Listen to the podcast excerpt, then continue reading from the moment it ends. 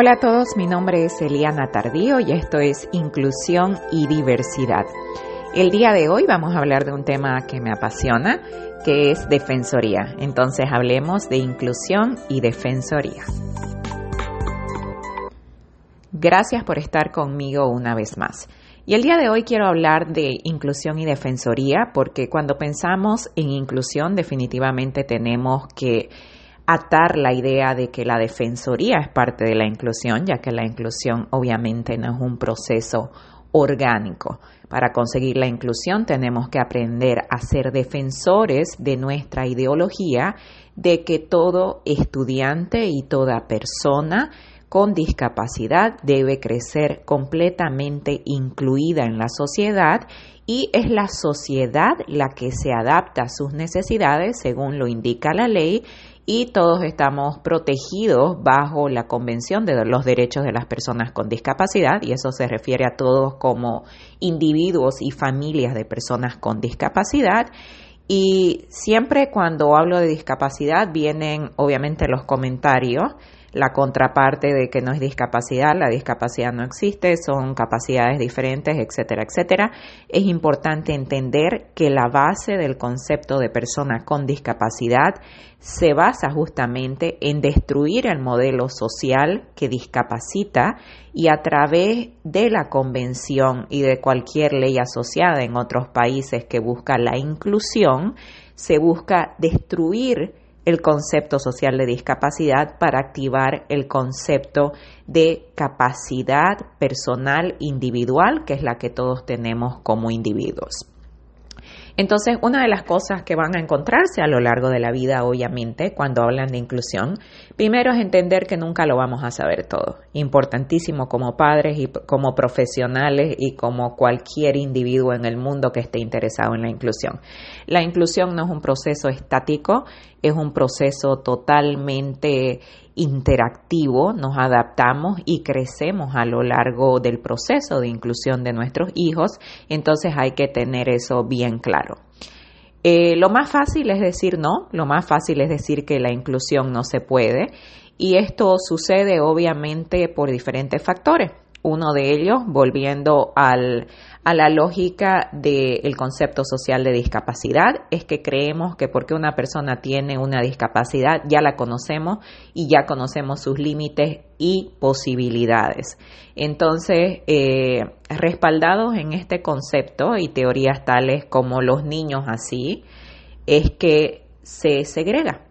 Se lo hace pensando que conocimos uno y los conocemos a todos o que definitivamente el diagnóstico puede determinar sus capacidades, situación que no es para nada real y que tenemos que erradicar y siempre cuando pensamos en defensoría pensamos en traer la conversación al individuo, eliminando así los prejuicios y los preconceptos que definitivamente limitan la inclusión. De los millones de frases que van a encontrar cuando estén en el proceso de incluir a sus hijos, inicialmente y a lo largo de la vida, porque son diferentes batallas, uno que van a escuchar es, debe comprender que a los niños con discapacidades no les va bien en un entorno inclusivo después del tercer grado. Es como bastante eh, lógico en los sistemas educativos a nivel internacional, diría yo, ya que esto la verdad que aplica a todos los países. Básicamente eh, he conversado con personas de todos los países del mundo y todas concuerdan con que el sistema escolar generalmente acepta la inclusión académica del estudiante con discapacidad hasta tercer grado. ¿Por qué? Porque en tercer grado es donde se complican las cosas y donde el estudiante tiene que haber alcanzado un estándar de lectura y escritura para poder seguir moviéndose hacia adelante. Entonces, generalmente la inclusión, cuando funciona y cuando la escuela se considera inclusiva, el estudiante entra y es en tercer grado que comienza la discusión de que va muy por detrás, ya no puede estar incluido. Totalmente equivocado.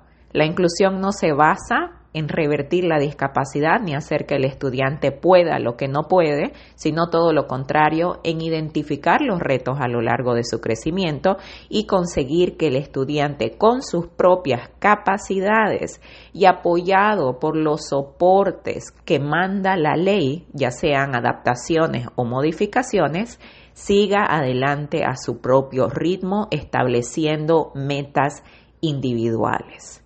Entonces, cuando nos dicen una cosa como esta, debe comprender que a los niños con discapacidades no les va bien en un entorno inclusivo después de tercer grado, una buena respuesta es, gracias por compartir esta anécdota basada en su experiencia. ¿Por qué utilizamos la palabra anécdota? Porque esta persona que nos está compartiendo esta frase está utilizando una anécdota basada en su experiencia, lo que quiere decir su capacidad de llegar a esa conclusión no está basada en ciencia, ni en estudios, ni en recolección de datos. La está utilizando o bien porque la aprendió y la está repitiendo, o bien porque tuvo una o dos experiencias o un par de experiencias en su vida que la hacen creer que sabe el futuro o puede determinar el futuro de un estudiante, lo que no es lógico ni posible para ningún ser humano. Entonces, volviendo a cómo vamos a responder, gracias por compartir esta anécdota basada en su experiencia. Estoy seguro o segura de que ha visto muchos casos, sin embargo, mi objetivo aquí es centrarme en mi hijo como individuo y que averigüemos qué también puede hacerlo mi hijo. Solo hay una forma de saber cómo le va a ir en el futuro y la única manera es intentarlo. Otra que vamos a escuchar es no tiene sentido presionarlo. Y aquí es donde pónganse bien avispados, como dicen, bien despiertitos, porque en el intento de revertir el derecho a inclusión de sus hijos es cuando van a escuchar todas estas etiquetas súper dulces. No tiene sentido presionar a los niños especiales, no tiene sentido presionar a los niños con capacidades diferentes, no tiene sentido presionar a estos angelitos, a estos hijos especiales de Dios, etcétera, etcétera, para que hagan cosas que sabemos que no pueden. La respuesta lógica es, ¿y cómo sabemos que no pueden? ¿No? Pero bueno, vamos a tratar de ser un poco más eh, inteligentes emocionalmente y vamos a ofrecer una respuesta completa. Entonces, cuando escuchamos no tiene sentido presionarlos a los niños especiales o como quieran llamarlo, para que hagan cosas que sabemos que no pueden, vamos a contestar algo como lo que sigue o estoy de acuerdo y no tengo ninguna intención de presionar a mi hijo o a mi hija para que haga cosas de las que no son capaces. Pero ¿cómo sabemos de qué son capaces si no les permitimos que ellos nos enseñen de lo que son capaces? ¿Estamos acaso permitiendo que la discapacidad defina su futuro sin siquiera darnos cuenta? Esta es una buena estrategia en el sentido de lo que queremos es buscar discusión positiva y reflexión en las conversaciones. Entonces, cuando utilizamos de nuevo la ley y las protecciones de las personas y de los estudiantes con discapacidad, siempre podemos utilizar esta ideología que nos permite hacer énfasis en que jamás la discapacidad puede ser utilizada como un predictor del futuro o de las capacidades de los individuos. Entonces, es ahí donde hacemos esa pregunta. ¿Estamos acaso permitiendo que sea la discapacidad la que defina el futuro de mi hijo? ¿Estamos anulando su individualidad? De todas las otras frases viene otra muy típica que es va a ser muy difícil para su hijo seguirle el ritmo a los estudiantes típicos. Son mucho más avanzados y eso frustrará e intimidará a su hijo. Lamentablemente esta la escuchamos también de muchísimos padres que ni siquiera han hecho el intento de incluir, pero han adoptado esta frase porque definitivamente lo creen y tienen temor, ¿no?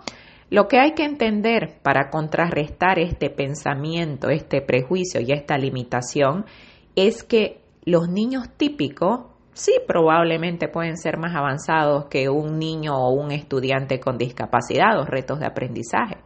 Y es por eso que nuestro objetivo como padre y defensor nunca, jamás es hacer que el estudiante le siga el ritmo a los demás. No estamos en una competencia.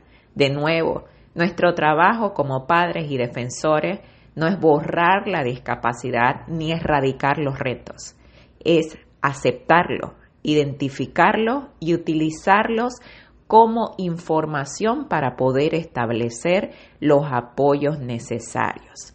Entonces, eso es lo que vamos a decir cuando alguien nos salga con uno de estos comentarios. Entiendo completamente que los estudiantes típicos pueden ser más avanzados que mi hijo y me parece perfecto. Por eso mi objetivo como padre y defensor no es hacer que mi hijo le siga el ritmo a los demás, sino que progrese a su propio ritmo y con sus propias capacidades. Considerando que la frustración es el resultado de la incapacidad de cambiar o lograr algo, trabajemos juntos para asegurarnos de que tenga todos los apoyos y servicios adecuados para que no se frustre y en vez de esto esté motivado a dar lo mejor de sí mismo. Otra frase típica que escuchamos en las escuelas y en todos los lugares que existen para segregar.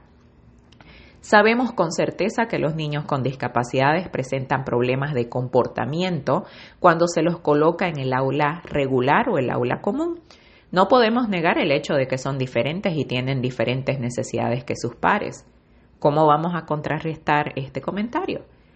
Me encanta que se dé cuenta de que son diferentes. Al reconocer que los niños son diferentes, vamos en la dirección correcta, porque así es, todos somos diferentes, incluido mi hijo, incluida mi hija.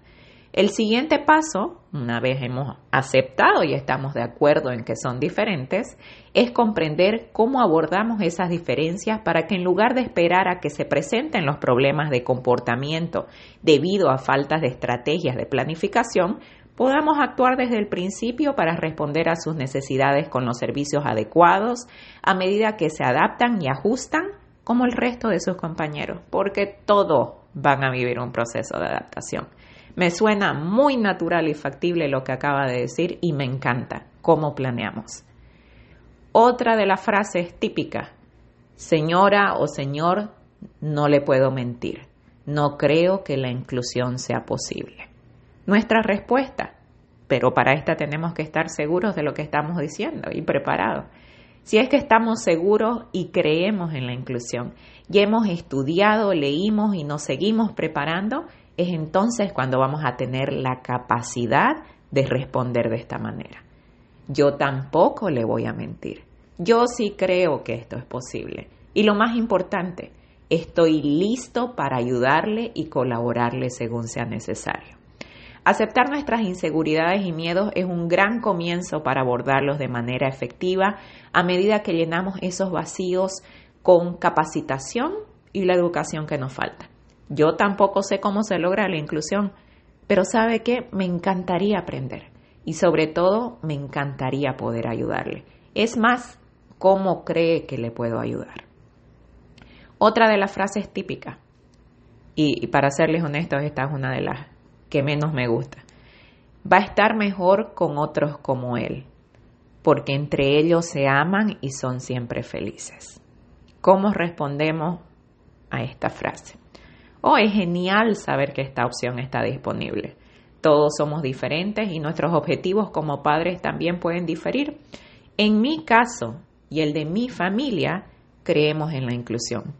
Somos conscientes de que esto va a ser un desafío para todos pero estamos dispuestos a tomar el riesgo de no verlo feliz todo el tiempo. Porque sí, no va a ser feliz todo el tiempo.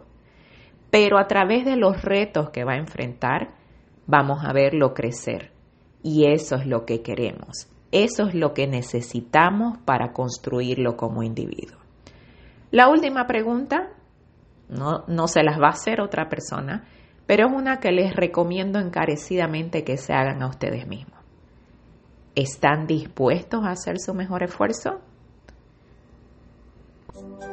Con esto los dejo y espero que les guste este capítulo y nos vemos la próxima. No se olviden que soy Eliana Tardío y me encuentran como Eliana Tardío en Instagram, Eliana Tardío H en Facebook y elianatardío.com es mi blog donde pueden encontrar este y muchísimos otros artículos. Que tengan un maravilloso día y no se olviden de seguir luchando por sus sueños. Si la meta es la inclusión, todo es posible.